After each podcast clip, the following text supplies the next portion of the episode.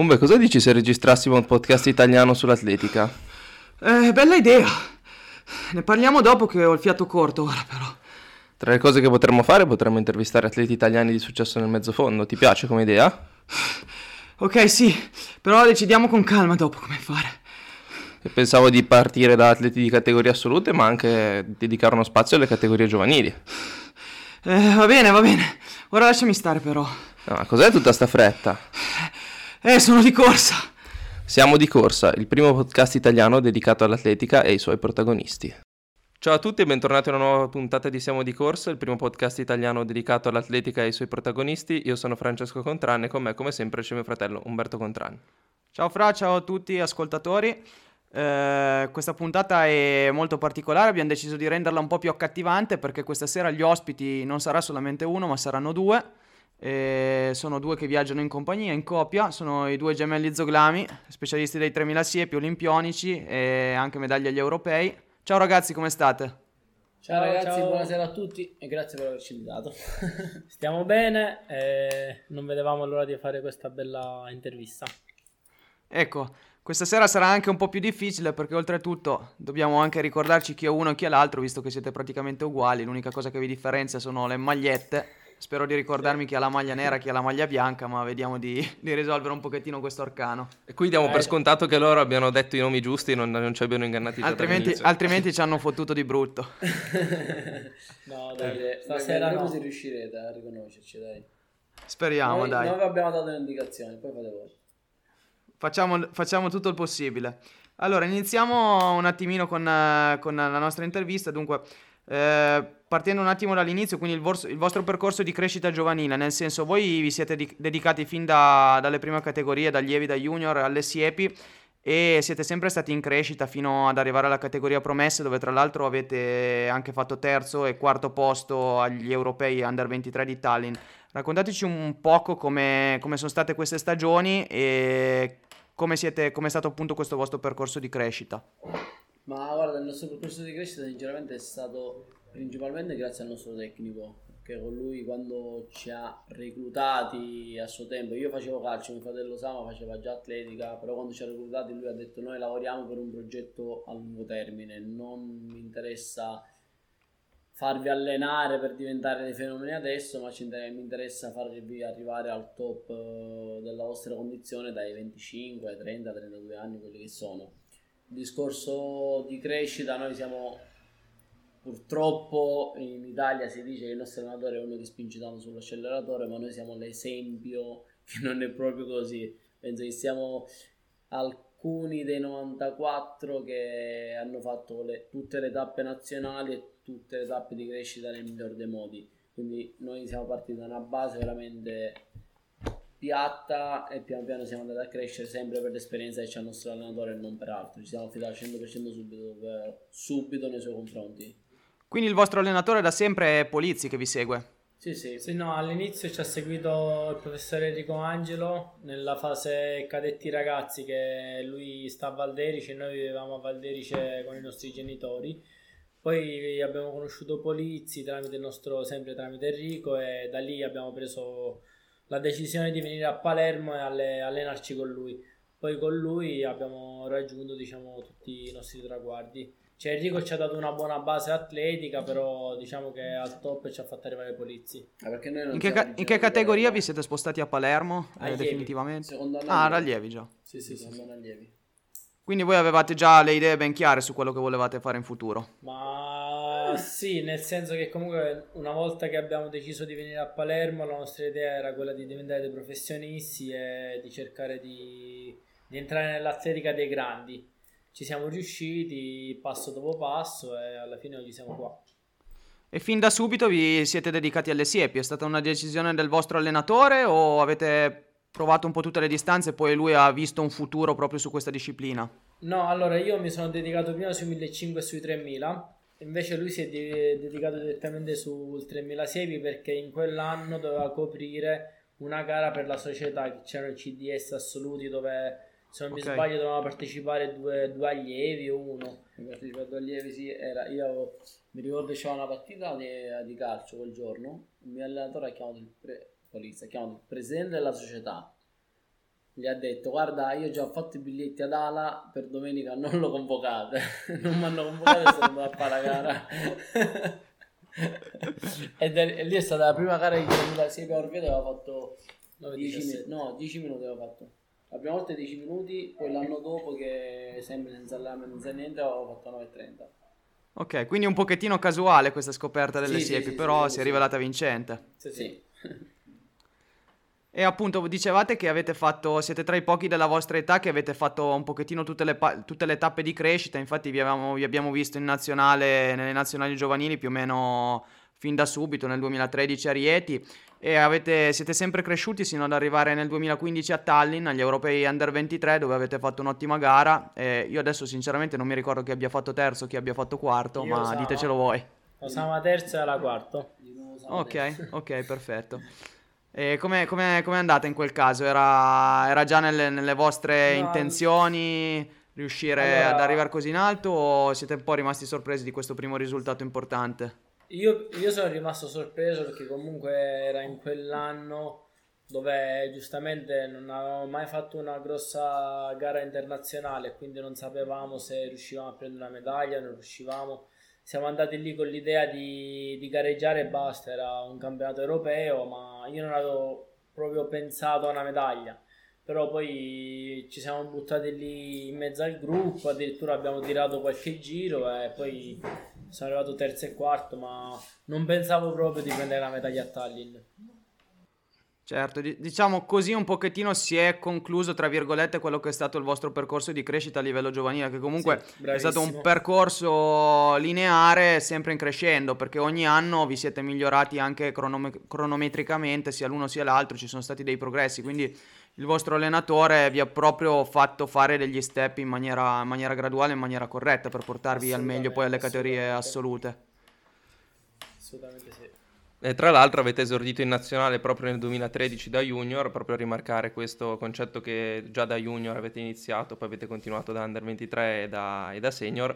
Raccontateci un po' com'è stata l'emozione di un esordio in maglia azzurra a Rieti in Italia. Guarda, non era nemmeno certo l'esordio in maglia azzurra, perché vi raccontiamo sta roba qua. Noi praticamente sì, già avevamo fatto la richiesta di cittadinanza, però arriva, non arriva, arriva, non arriva, non arriva in tempo. Mi ricordo che a Rieti avevamo un migliore accrediti, se non sbaglio. O il so- sì, a Rieti eravamo il quarto quinto, terzo, quarto, vabbè, cioè, comunque avevamo degli accrediti abbastanza avanti. Solo che una, due settimane prima ancora non arrivava la cittadinanza.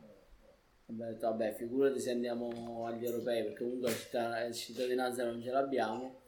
Ci chiamano dalla fila, guarda, stiamo spingendo per, prendere, per farvi prendere cittadinanza. Ci arriva la, citt- la cittadinanza. La federazione fa immediatamente la convocazione, solo che dove fare il giuramento per essere a tutti gli effetti cittadini italiani. Mi ricordo, Ah, ok. mi ricordo il giovedì della settimana prima della gara, che c'era arrivato il documento da- dalla procura, noi abbiamo detto, raga, dobbiamo fare il giuramento in un modo o nell'altro. Polizzi alza il telefono, chiama il sindaco del nostro paese di Valderice, fa guarda sindaco, questi- il sindaco già ci conosceva, abbiamo questi due atleti che devono fare il giuramento. Quel giovedì, caso volle, il comune era chiuso. Quindi il sindaco è ha mandato uno dei suoi a prendere i documenti in procura. È venuto su, ha aperto il comune, ha fatto venire i testimoni, abbiamo fatto il giuramento e già la sera abbiamo mandato tutto. Ci abbiamo fatto la settimana prima ci abbiamo fatto a fare il giuramento per andare agli europei, cioè è una roba assurda. E da lì poi è iniziato proprio tutto, tutto il percorso. Perché fino alla Geniale, settimana prima ma figurati se avremmo mai fatto Eh, un po' di europei." persone hanno messo dell'impegno per farci vestire questa maglia azzurra il più presto possibile. Forte, Eh sì, è andata, è andata bene, è bella anche questa storia, molto, molto, molto accattivante. E comunque poi, diciamo, concluso un pochettino questo discorso riguardo alle vostre prime nazionali a livello giovanile, ci spostiamo un attimino sul discorso delle nazionali assolute, che sono state veramente parecchie, e iniziamo a valutare, a parlare un attimo di quello che è successo prima di Tokyo, perché prima di Tokyo avete vestito tutti e due la maglia azzurra diverse volte, ma mai insieme, perché Ala ha fatto i mondiali nel 2017, giusto Ala? Sì, E invece nel 2018 e nel 2019 a vestire la maglia azzurra è stato Hussein, giusto? Sì. sì, Sì, perché io dal 2000... Inizio preparazione 2018 ho avuto una grave pubalgia bilaterale mi ha tenuto, non dico ai box, cioè io ho gareggiato nel 2018-2019, però gareggiavo con, con delle pezze, avevo una pubalgia bilaterale con edema ossea alla sintesi pubblica. Quindi provavo in tutti i modi a mettere delle pezze pur di gareggiare, però non ero mai al 100%. Certo, quindi diciamo il fatto che non siete mai riusciti a partecipare assieme prima di allora eh, in una nazionale assoluta era dovuto al fatto che magari uno era infortunato e l'altro invece era in forma. Sì, sì, quello più sfortunato ero io, quei due anni. Invece, e invece nel 2017 che è stato al contrario? No, nel 2017 io mentalmente non ero pronto per affrontare la grande atletica, nel senso che io gli allenamenti li facevo, arrivavo in gara e boom, mi spegnevo. Infatti quell'anno è stato molto critico per me perché avevo deciso addirittura di smettere eh, però poi una cosa tira l'altra, ho continuato e quell'anno stesso c'è stato quel famoso 8 e 22 da parte mia che è stato criticato in tutta Italia perché l'avevo fatto a Palermo e quindi la gente pensava che fossi partito prima, che ci fosse stato qualche giro in meno, però poi ho dimostrato l'anno dopo e comunque nel 2017 avevo fatto quell'8 e 22 da lì mi sono con- cioè, concentrato. Mentalmente ho capito che potevo fare una bella atletica.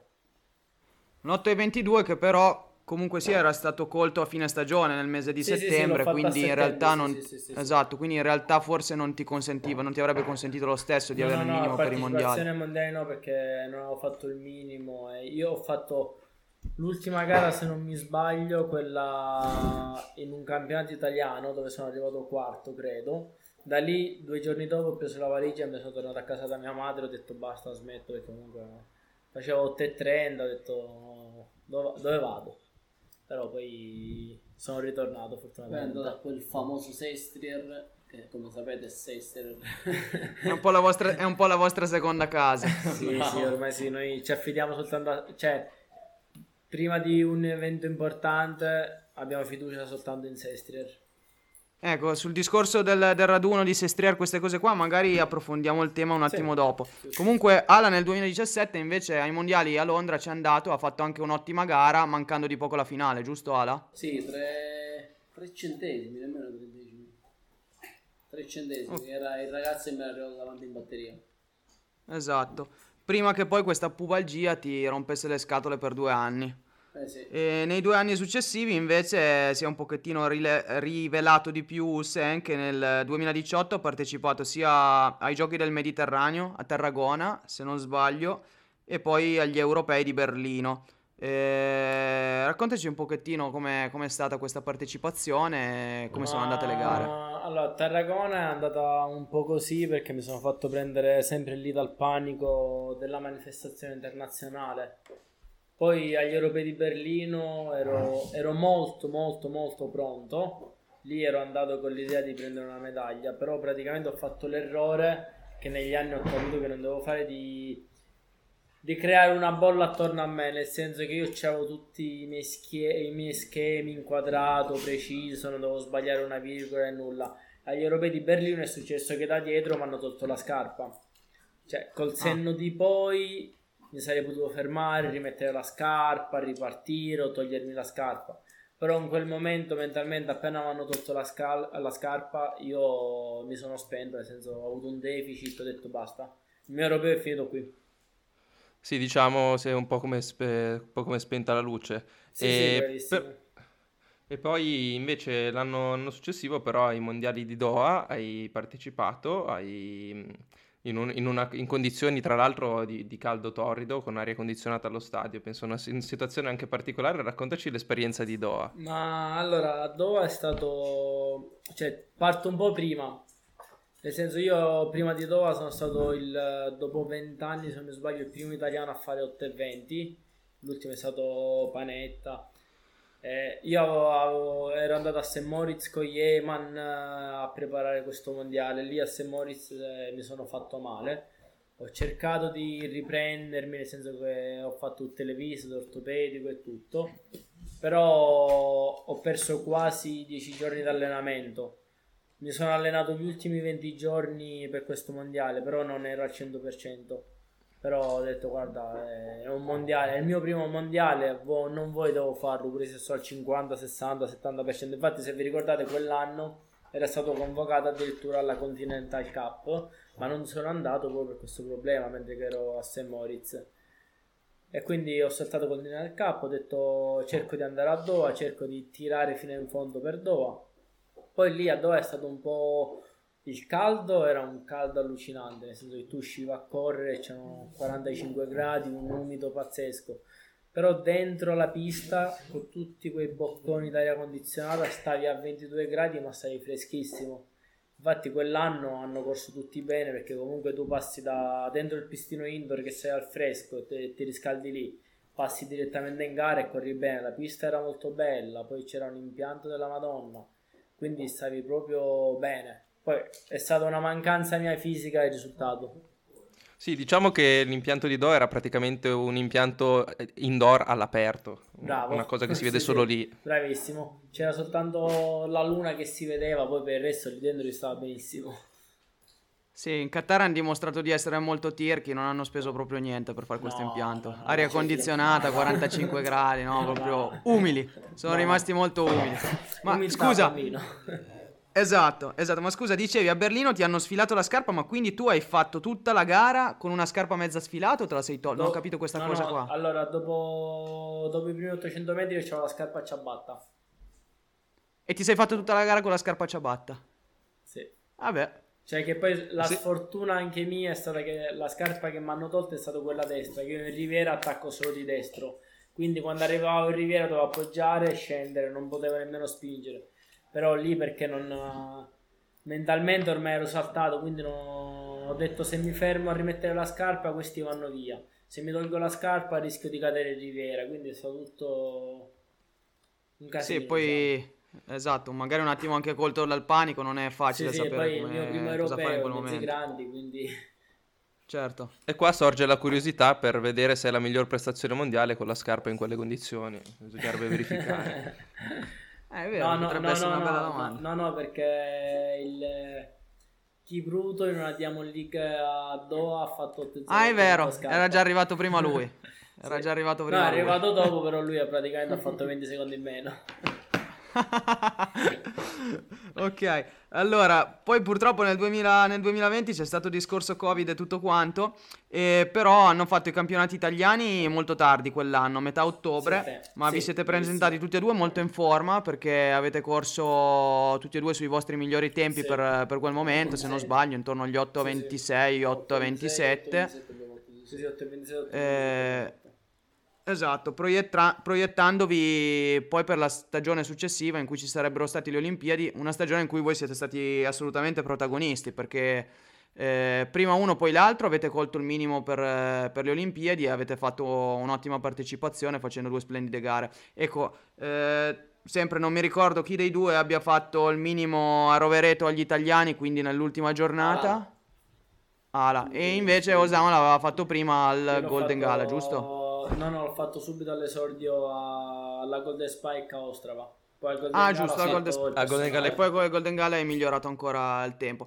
E invece, invece Ala l'hai fatto a Rovereto perché eri infortunato nel periodo in cui lui ha fatto il minimo precedentemente? No, non ero infortunato, era un discorso che comunque facevamo dei bei lavori, ci allenavamo bene, ma venendo da due anni di pubalgia il mio approccio alle gare non era ottimale.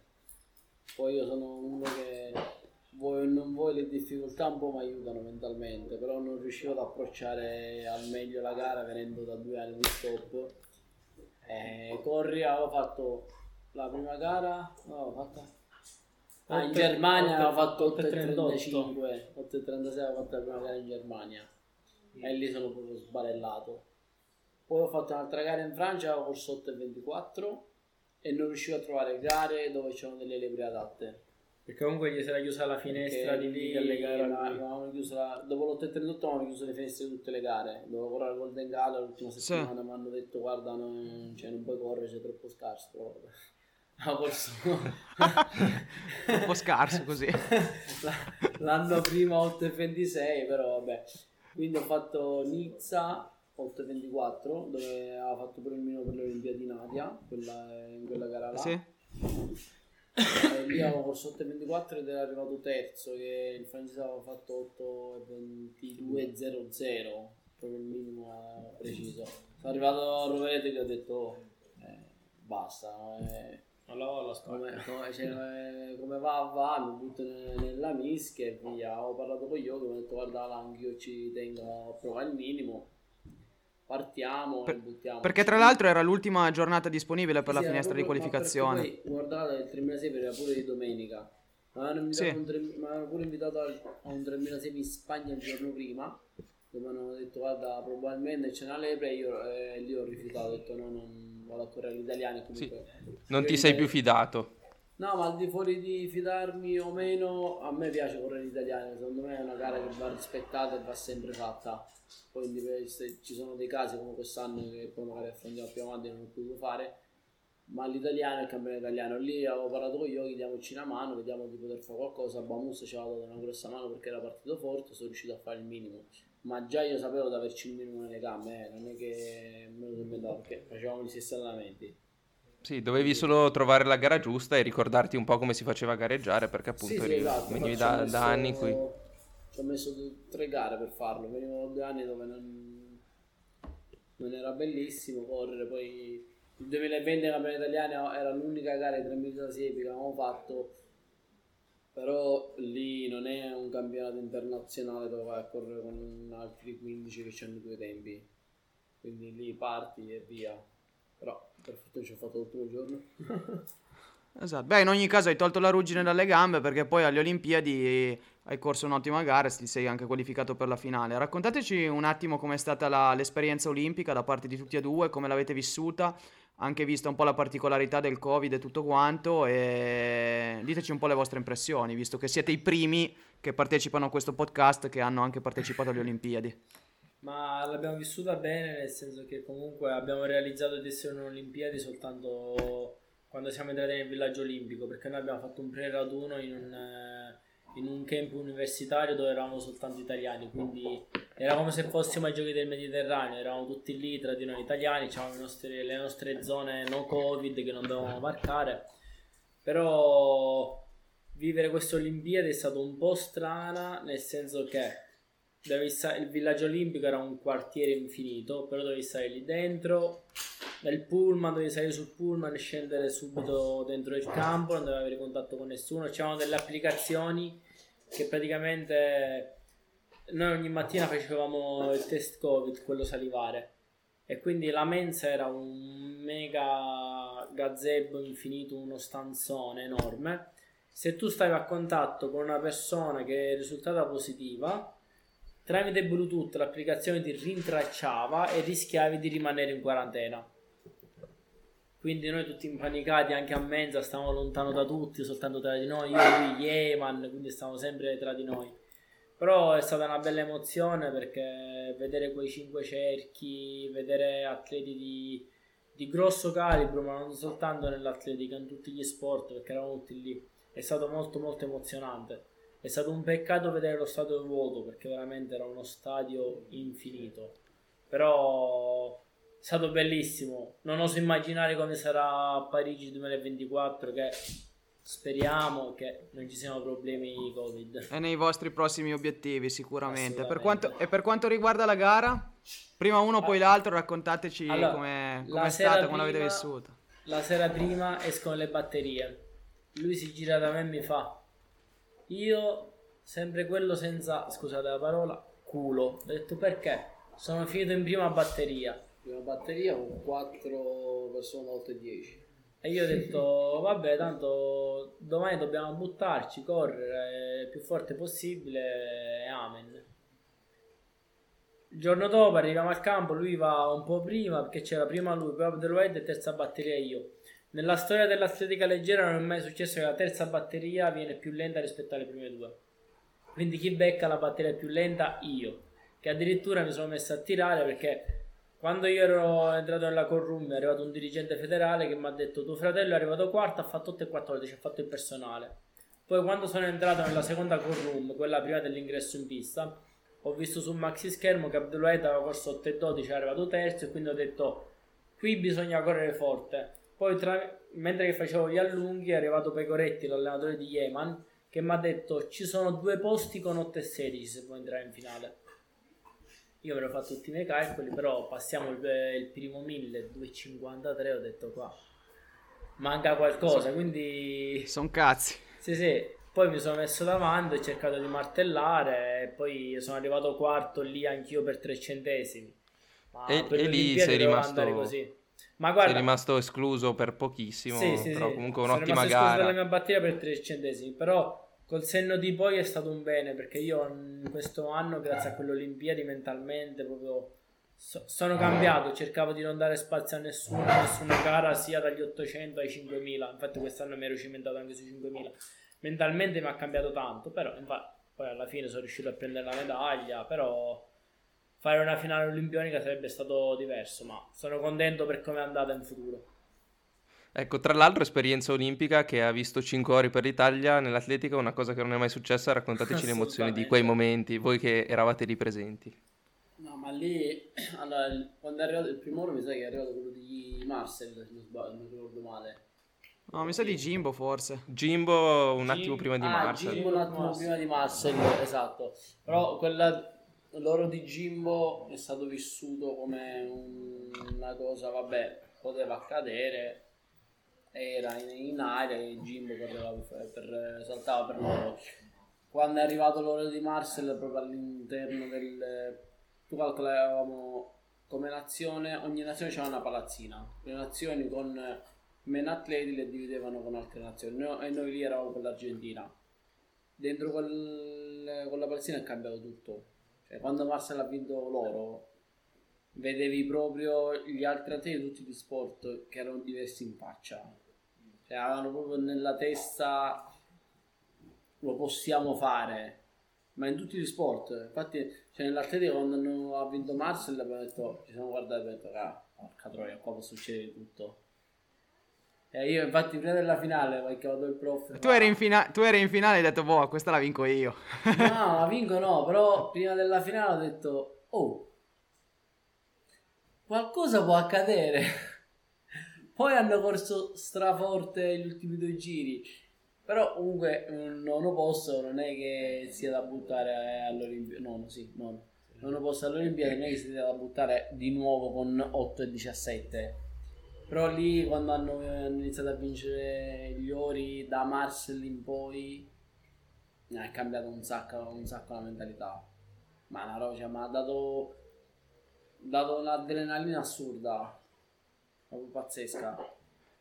Quindi si può dire che anche emotivamente per te c'è stata proprio una grossa differenza tra le emozioni della finale rispetto alle emozioni della batteria, al di là del fatto che fosse in sé una finale, ma per quello che era successo nei giorni in mezzo. Sì, sì, è vero, cioè tra la batteria e la finale è successa questa cosa qua e tutti ci siamo detti, anche con Yeman che eravamo vicini di camera, ho detto, oh, qua mi sa che a Olimpiadi sta girando bene tutto, qualsiasi cosa può accadere. Quindi già entravi in, eh, in gara con l'ansia di correre alla finale olimpica, però dall'altro lato c'avevi l'emozione e l'essere casato che l'Italia stava vincendo un po' ovunque e ha dato tanto. Non dico che sarebbe cambiata la posizione, però boh, se non fosse stato per quegli ori magari andavi un po' più leggero pensando vabbè già sono in finale, amen. Ma siamo entrati tutti in gara dicendo siamo in finale può accadere tutto. Sì, dopo che, che, vedi i tuoi compagni di nazionale che ci sono stati da sempre fare qualcosa di così grande, ti viene voglia di farlo anche te, anche se magari non hai le stesse, le stesse qualità. E comunque, in ogni caso, alle finali ti sei comportato bene, un nono posto. E in un'Olimpiade non so quanti atleti italiani possono, possono vantarlo, quindi insomma, molto bene. Prima di questa Olimpiade ho fatto del, degli studi, erano dal 90, 96 98 quella che 96 le Olimpiadi dove L'Ambroschini, pre, dove L'Ambroschini ha preso il bronzo. Ha preso medaglia di bronzo sì. Esatto. Dopo quell'Olimpiadi non c'è più stato un ciclista che è arrivato oltre cioè più basso del decimo posto.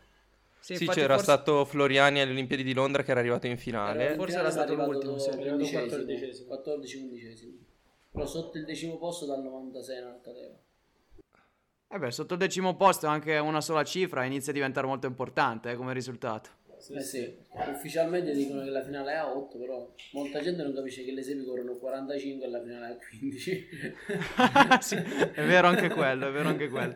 E poi si dimenticano che comunque tra tre anni c'è Parigi, quindi c'è sempre possibilità di migliorare. Ma quello Sì, sicuro, la- lavoriamo per due. quello, tra due anni. E poi la finale sarà anche 8, però 3000 sepi li fai lo stesso anche se arrivi nono. Cioè, non è che. non è che- Sì, ma perché tanto dicono, vabbè, le corsie dell'atletica sono 8, la finale è a 8. Eh, vabbè. Questo tra l'altro non è vero perché in quelle manifestazioni sono 9 le corsie, però. Ma perché Va forse bene, nella vediamo- prima Ah sì, nella prima corona. Ma sì, è per i ricorsi. Comunque, veniamo all'anno, all'anno, eh, appunto, quest'anno 2022. Voi avete fatto una scelta ben precisa, avete, adesso non so se l'avete fatta inizio stagione o se l'avete fatta stagione in corso, fatto sta che avete deciso di non andare ai mondiali per concentrarvi sui campionati europei. Spiegateci le ragioni dietro questa scelta, se è maturata prima dell'inizio di stagione, a stagione in corso, diteci un po' come, avete deciso. Allora, io avevo già deciso di fare i mondiali a inizio stagione, nel senso che comunque una- abbiamo avuto una una- un incontro con la federazione di programmazione dell'anno. Io ho deciso di fare i mondiali perché venendo, do- come dicevo fa, dalle Olimpiadi che non ero entrato in finale, ho detto voglio andare ai mondiali, fare- cioè cercare di entrare nella finale e farmi una bella finale. Poi mi sono visto che il mondo stava iniziando a correre, cioè a Ostrava ho fatto l'esordio sui 3000 siepi, c'è stato chi era? Seguista dietro. Girma. C'era Girma che da solo ha fatto 7,58. Eh, a Rabat hanno fatto 7,58 Girma, eh, 7,58 e il Baccali. Baccali 7,59 8 minuti Girma. E quindi co- col mio allenatore, anche con lui, perché lui non era non voleva farli mondiali per puntare proprio agli europei, abbiamo detto se andiamo al mondiale e stanno correndo così forte, poi vedendo il mondiale uno cambia idea, però col senno di poi sempre. Stanno correndo così forte, significa che noi andiamo in, questo mondiale per arrivare decimi, ottavi, se ti finisce bene, ma poi devi finirti bene per arrivare ottavo. E non, ti non- non cambia nulla arrivare ottavo o decimo in un mondiale. In un mondiale, secondo me, come in un'Olimpiadi, poi quando entri in, in un meccanismo di gare internazionali contano i primi tre o i primi cinque. Quindi arrivi lì per, per arrivare ottavo non, no, non ha senso, è sempre un mondiale. Però non è quello che cerchiamo noi. Quindi prendere una medaglia agli europei sarebbe stato molto molto meglio, avrebbe cambiato molte cose. Eh, abbiamo puntato, cioè io ho puntato quella a metà stagione dopo il Golden Gala che ho fatto 8 e 11 eh, gli ho detto no prof eh, non andiamo ai mondiali e puntiamo agli europei infatti Polizzi mi ha detto oh finalmente ti sei deciso di non fare questi mondiali Ma lì era il discorso prettamente logistico di arrivare al massimo della condizione. Noi abbiamo, la- se- come avete detto all'inizio, noi abbiamo sempre lavorato per arrivare, se andate ad analizzare tutte le gare, per arrivare al 110% alle competizioni importanti, ovvero mondiali, europei e così via. Perché fare mondiali, gli europei e le olimpiadi giusto per farlo non ha senso. Se vuoi fare un'atletica, una grande atletica, se dici vabbè ho fatto mondiale, gli europei e le olimpiadi per farle va bene, cioè, l'importante è sei contento tu, ma le tue aspettative reali quali sono? Cioè lì noi invece non rientravamo proprio per tempistiche, perché c'hai i mondiali a metà luglio, 15 luglio mondiali e batteria degli europei 16 agosto facevi 16 agosto batteria, dovevi attraversare un continente e fare 10 giorni di altura per preparare gli europei. Quindi noi siccome ci siamo sempre stati abituati a fare almeno 20 giorni di altura per essere al 110% in una competizione, non rientravamo nei tempi. Quindi abbiamo detto dove vogliamo arrivare al 110%? Europei, va bene, rinunciamo ai mondiali perché non- ad oggi siamo competitivi ma non siamo dei top per arrivare nei primi 5. Sì, infatti poi ci sono stati degli atleti europei che hanno doppiato ai mondiali e agli europei, ma si tratta di fenomeni come Ingebrigtsen, Fenke Ball, Ma eh, infatti- ce ne sono. Ma nelle serie se vai a vedere al di fuori di... solo Pedrolet ha fatto medaglia No, ma anche gli spagnoli, il finlandese che ha vinto, Raiten, loro hanno doppiato, cioè hanno fatto tutte e due le gare, però gli spagnoli hanno cannato tutto, perché venivano tutte e tre con grossi accrediti, e Raiten si è trovato purtroppo uno, lo deve ammettere, Ryder si è trovato nel posto giusto al momento giusto, lui ha dei grandi finali, si è trovato in una gara abbastanza lenta e ha tirato fuori dal cilindro quella roba là, ma tutti gli altri che hanno fatto mondiali europei non proprio niente, cioè sono Sì, ma- arrivati finiti. Poi comunque Sì, anche questo- perché Vai, vai, scusa. Scusa, eh. No, perché più che altro si tratta di 9 ore di fuso orario per arrivare a Eugene, Bravissimo. 9 ore di fuso orario per tornare a Eugene, due turni ai mondiali, due turni agli europei. Sulle siepi è Eh, particolarmente tu- pesante. E, Tu e 20 considera- ore di viaggio ad andare e 20 ore di considera viaggio al ritorno. che noi dovevamo andare ai mondiali a Eugene la, gara, la prima gara era il 15 di luglio noi dovevamo partire il 5 di luglio quindi noi o- eravamo costretti o ad fare un'altura lì direttamente a- in America, In America. e poi rientrare qui però comunque quando rientri qui tu, tu devi smaltire il fuso orario che almeno ci vogliono 5-6 giorni devi smaltire le gare devi stare almeno due giorni fermo, devi andare in altura, ti devi adattare in altura, devi scendere giù, ti devi adattare di nuovo al livello del mare. Veramente a livello di tempistica diventa tutto molto difficile. Poi la nostra idea di atletica sarà perché Polizia ha sempre fatto la grande atletica. A noi ci interessa arrivare in una competizione internazionale ed essere competenti, non ci interessa soltanto vestire la maglia azzurra, ci hanno fatto le foto, abbiamo fatto la presenza, abbiamo fatto il giuramento e torniamo a casa. Quindi sono, eh, come si dice, eh, visioni d'atletica diverse. Questo. C'è una grande ambizione, giustamente, sì, sì, visto cioè, che sì. potete giocarvela, avete detto Bravo. abbiamo più possibilità eh, di giocarcela agli europei e questa è stata una Sì, scelta, una scelta giusta alla fine. Sì, per un ottavo posto ai mondiali avete preferito la possibilità di prendere una medaglia agli europei, una scelta che... bene.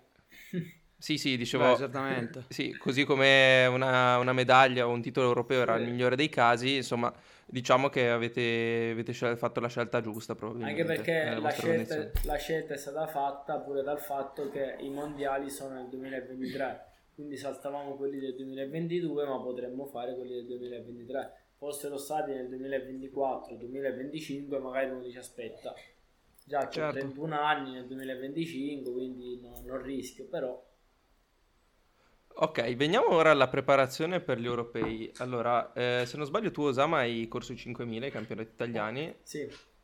E iscri- eravate iscritti entrambi sui 3.000 siepi, non avete, non avete gareggiato. Tu Ale eri infortunato, avevi problemi fisici, spiegateci un po' come... Sfa- come- Sfatiamo sto mito del fatto che non mi sono presentato ai campionati italiani per paura. Io no. No, questo non l'ho detto io però. No, eh. non voi, no, no, non voi, non voi, attenzione. Allora, io non mi sono presentato ai campionati italiani solo per il fatto che ci ho avuto, adesso mi è passato, c'avevo un problema alla caviglia, avevo richiesto di- eh, il mio medico, mi ha detto guarda facciamo un'infiltrazione di cortisone così curiamo la caviglia e prepari i campioni italiani e gli europei, però a livello di antidoping io non potevo gareggiare perché era, ridosso, era sotto i 10 giorni.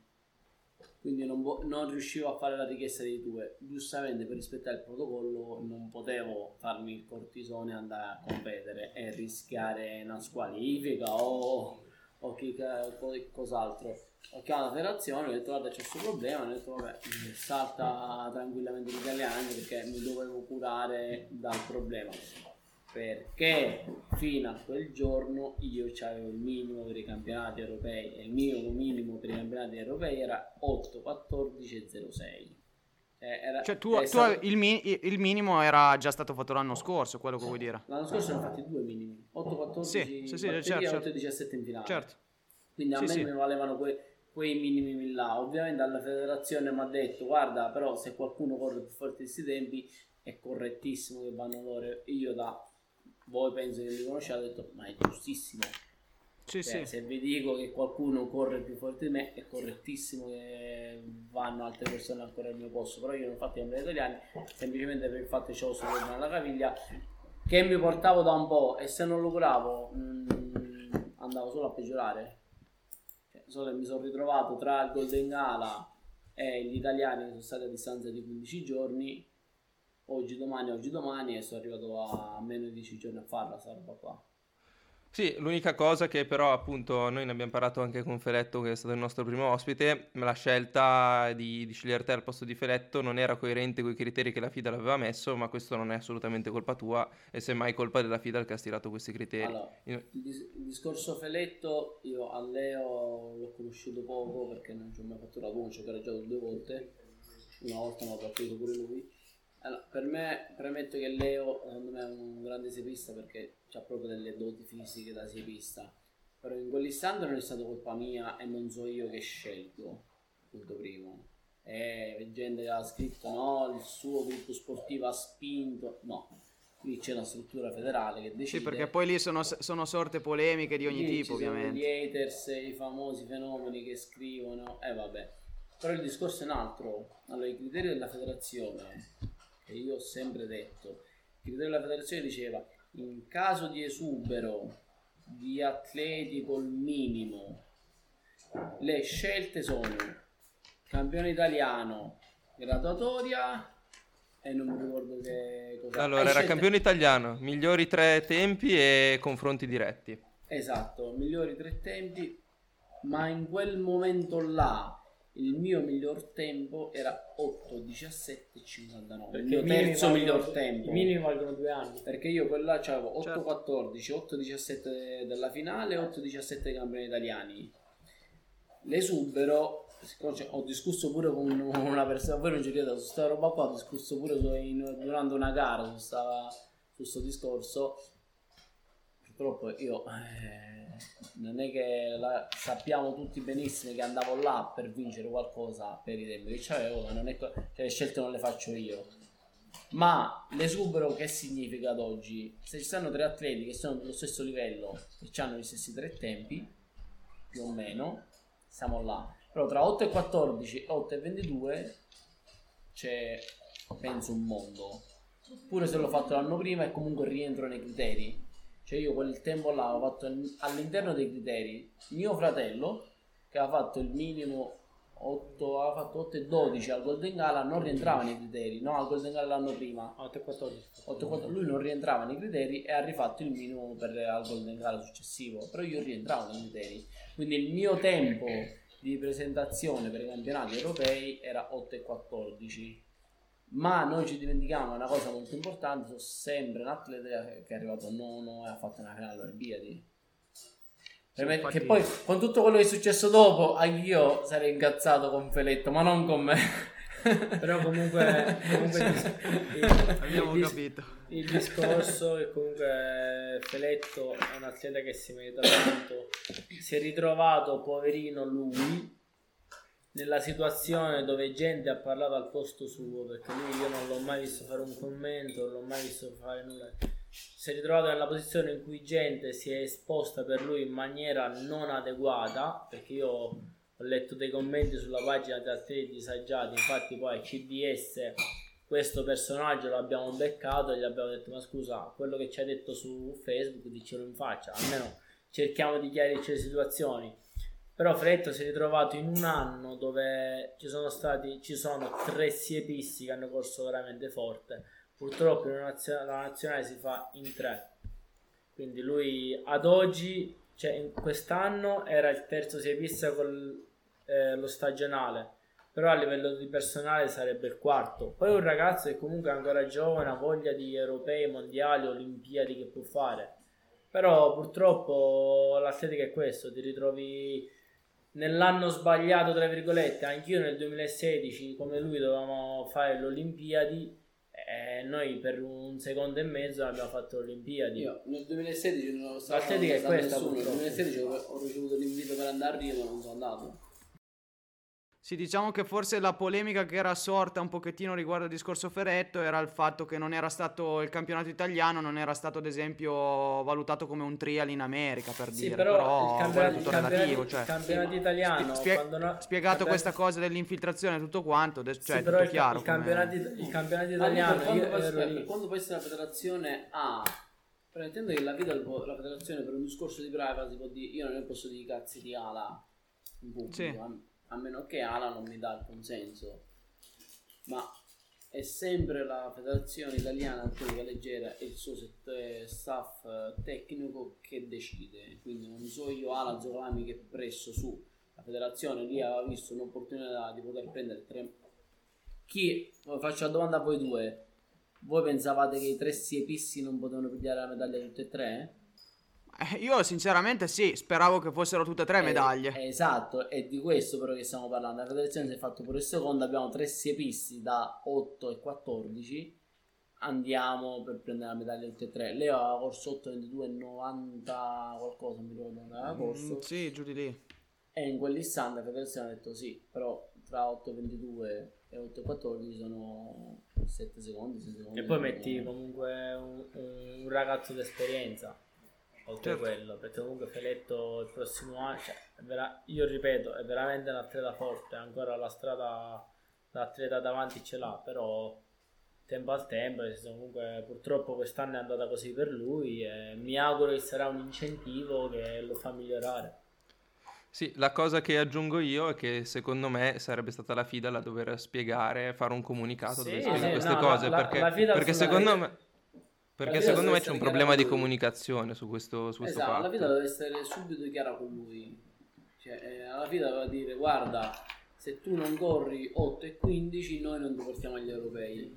Però Perché da- essere la FIDA a dire non deve essere io alla Zoclamia alzare il telefono e dire oh No, no, ma- se lei non corre 8 sono e 15 perfetta- non lo porta agli europei. Cioè, capisci Sono perfettamente d'accordo. Però il fatto è che a Felet è stato detto allenati come se facessi i campionati europei quando era evidente che non, non li avrebbe fatti. Quindi Eh, da quel punto di vista è stata la FIDA la non essere troppo Eh, corretta Esattamente. e Beh, trasparente come dovrebbe essere. Lui- non lui direttamente, attenzione, perché lui- né lui né Fosino non hanno mai avuto problemi con noi, attenzione. Però la gente in diretta se l'è presa con me personalmente e dice vabbè, raga, di che stiamo a parlare?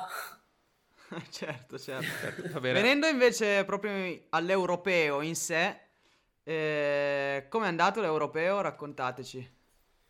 Ma è andato bene, nel senso che comunque eravamo molto carichi sia mentalmente che, fisi- che fisicamente. Vo- Volevamo prendere una medaglia e no, cioè scusa, volevamo prendere la medaglia, noi volevamo fare il primo e il secondo.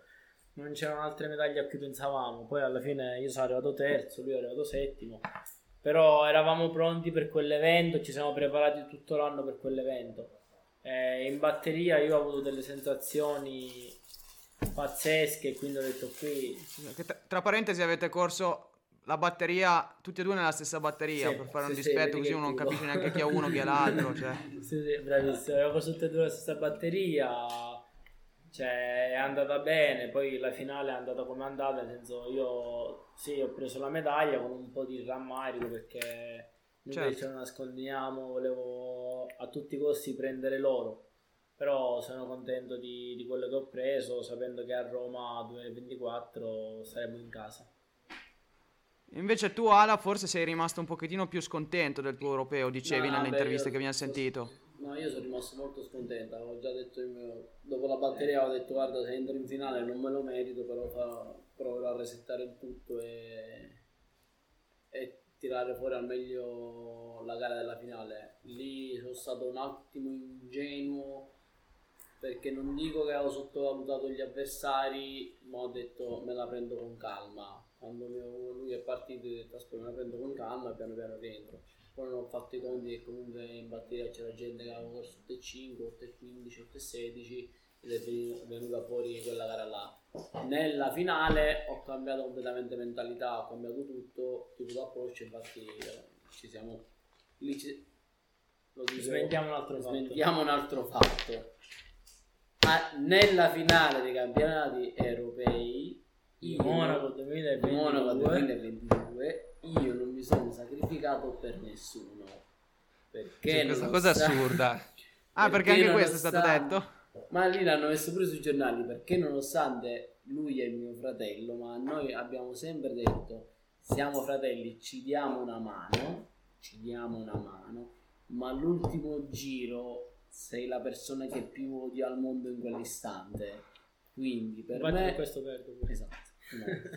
per me era quello. Ma la, ga- la tattica di gara era quella. Non è che io mi sono sacrificato. A me mi sono mancati gli ultimi Certo. 300 metri. Che poi l'ultimo 150 metri, quando ho visto che loro si allontanavano, ho detto ma vaffanculo, quarto non ci voglio arrivare, che cazzo mi serve? E ho mollato. Ma finita là, cioè io non mi sono sacrificato per nessuno. Cioè, io ho fatto Sì, la ecco. mia tattica di gara accordata con lui perché fortuna- cioè, la fortuna nostra è che siamo in due. Dobbiamo Certo. decidere di andare forte tutti e due, andiamo forte tutti e due. Non è che io gli dico guarda, io tiro la gara, tu stai indietro. Siccome abbiamo le stesse potenzialità, ci accordiamo. Sì, sembra un po' come quando dicevano che Jacob Ingebrigtsen vinceva perché i fratelli gli facevano la gara per lui. Poi quando ha vinto le Cazzo, Olimpiadi da adesso- solo sono stati tutti zitti. Adesso il fratello vince, cioè Jacopo vince, i fratelli erano quinto sesto quando gli finisce bene. No, no, que- que- quella è una roba assurda. Io, ah, io ripeto, gli ultimi 300 metri mi è mancata un po' di testa, ma mi sono mancati 300 metri. Ci potevo arrivare, non dico ci mettavamo sul fuoco, quarto ci sarei arrivato in quella gara là, però non era l'ambizione che avevo in quel preciso istante. Col senno di, pe- di poi mi sa che avrei pure preso il bronzo, però... sì. Danno l'aveva fatto. Tra l'altro saresti arrivato quarto proprio come agli europei under 23 Bravissimo, di, di e Tallinn. quarto. E però appunto dice col senno di poi Sì. probabilmente la medaglia avrebbe cambiato colore perché c'è stato un pochettino questo brutto episodio che di Abdelawed. eh, Ah sì, eh, ad oggi ti possiamo di- dire che aspettiamo la controanalisi, attenzione, però eh, Certo. uff- ufficialmente c'è una sospensione per eh, una positività all'antidoping fatta agli europei. Certo, certo. Allora, ad oggi eh, spunta che ha sbagliato ed è giusto che paghi, quindi...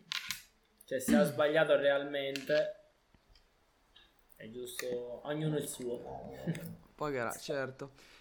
Allora, dicevate che voi cercate sempre di essere in forma per poter prendere una medaglia o comunque per fare il miglior piazzamento che, nell'appuntamento che conta. Ma il vostro allenatore Polizzi come, come programma la vostra stagione? Quali sono un pochettino le sue ideologie per portarvi nella miglior forma possibile all'appuntamento che più conta durante, durante l'anno? Voi come Lui- iniziate la vostra stagione? Grandi linee?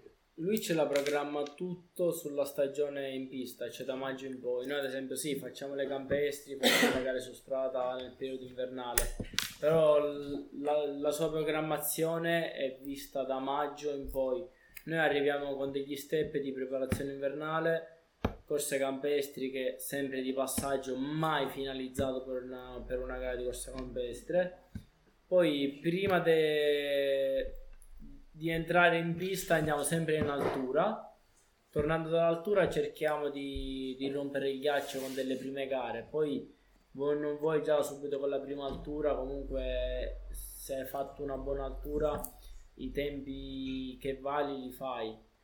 I- in vista di un evento importante torniamo in altura, però in, in tutto questo scariche- scarichiamo se no una settimana prima di andare in altura, ma scarichiamo che corriamo e non facciamo grandi lavori, Grandi quantità. grandi quantità di lavoro. Però poi appena arriviamo su in altura si martella dal primo giorno.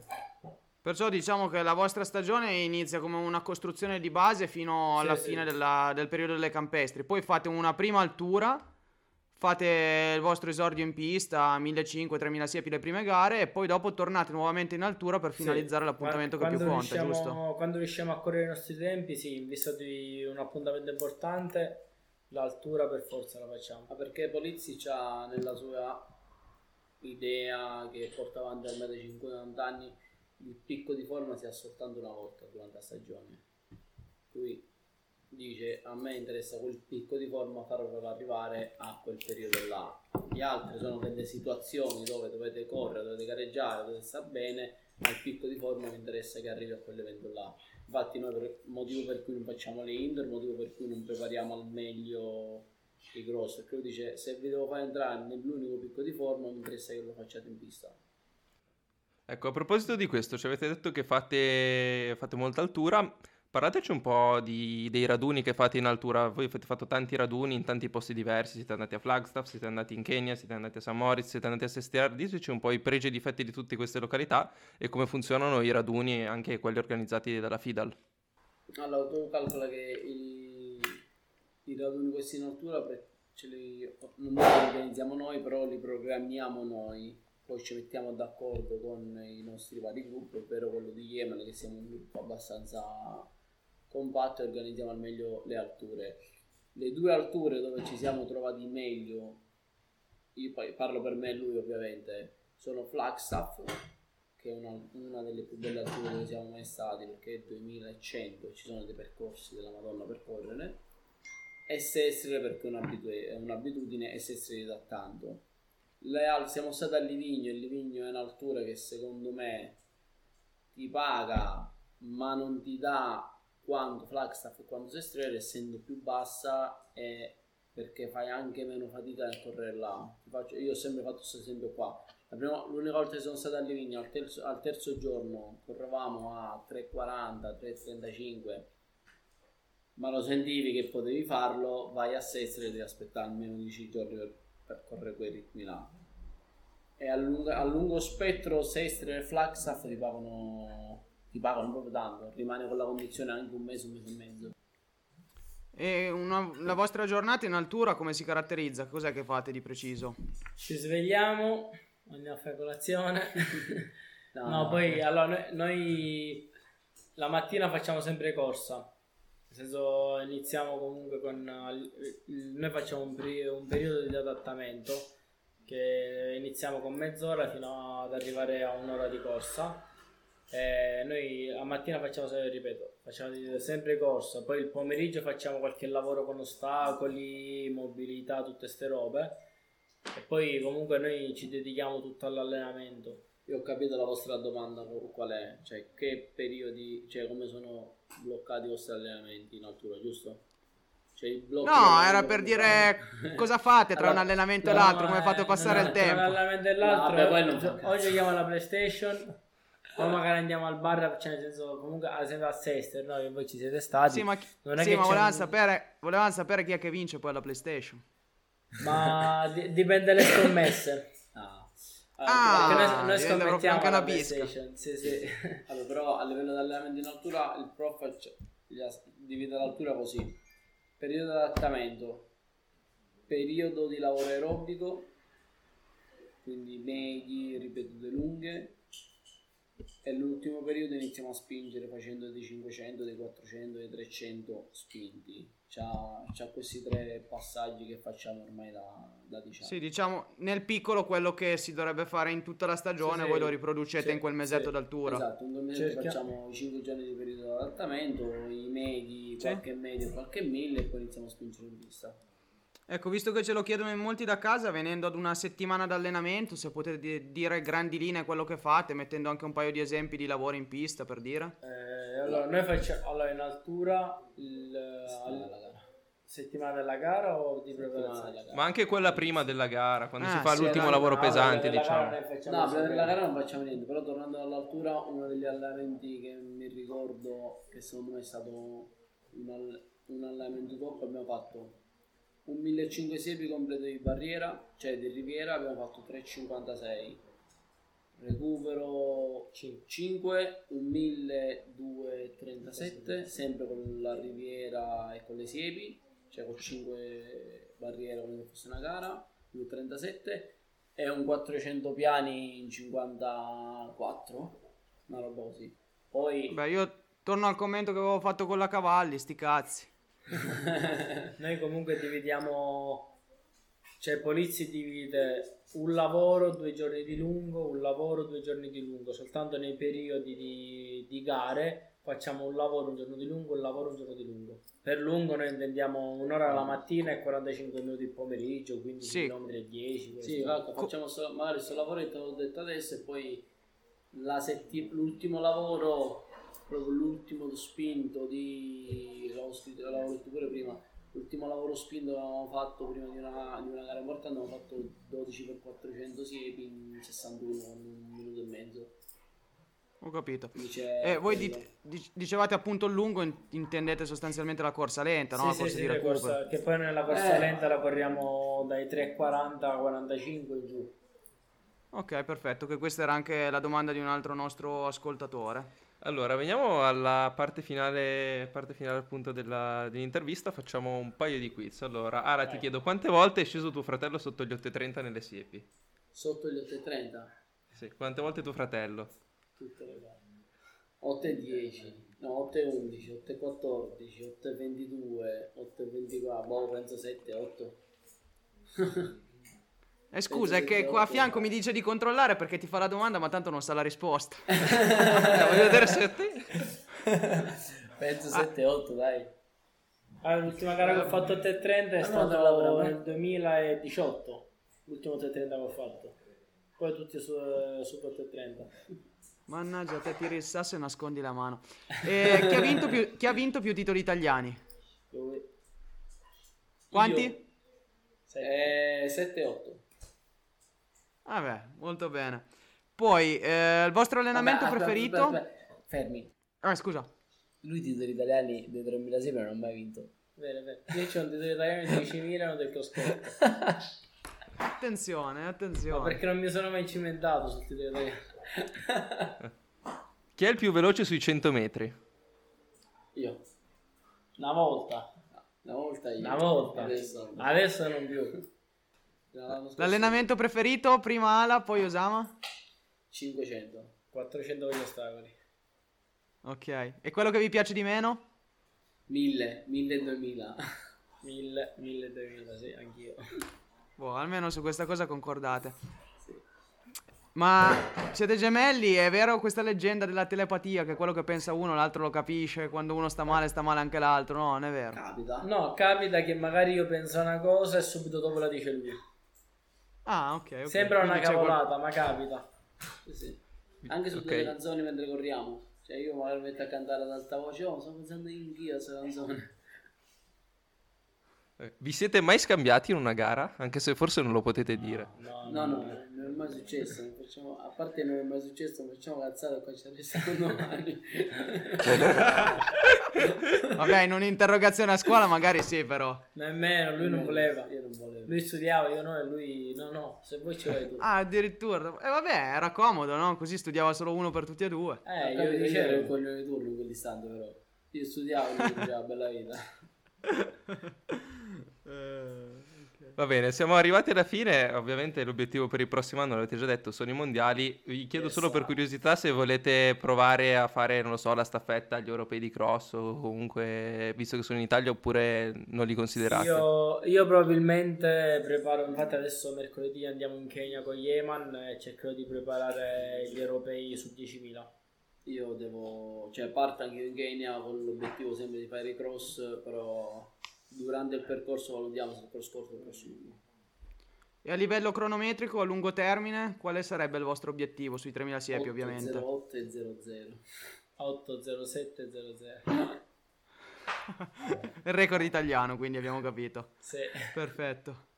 Va bene. Allora, siamo in chiusura. Grazie mille ragazzi per la vostra partecipazione, voi. Per la disponibilità e per tutte le spiegazioni e le delucidazioni che ci avete dato. È stata veramente una bella puntata. Vi diamo l'appuntamento alla prossima puntata, come sempre, di corsa. Ciao a tutti. Ciao a tutti, grazie ancora, ciao ragazzi.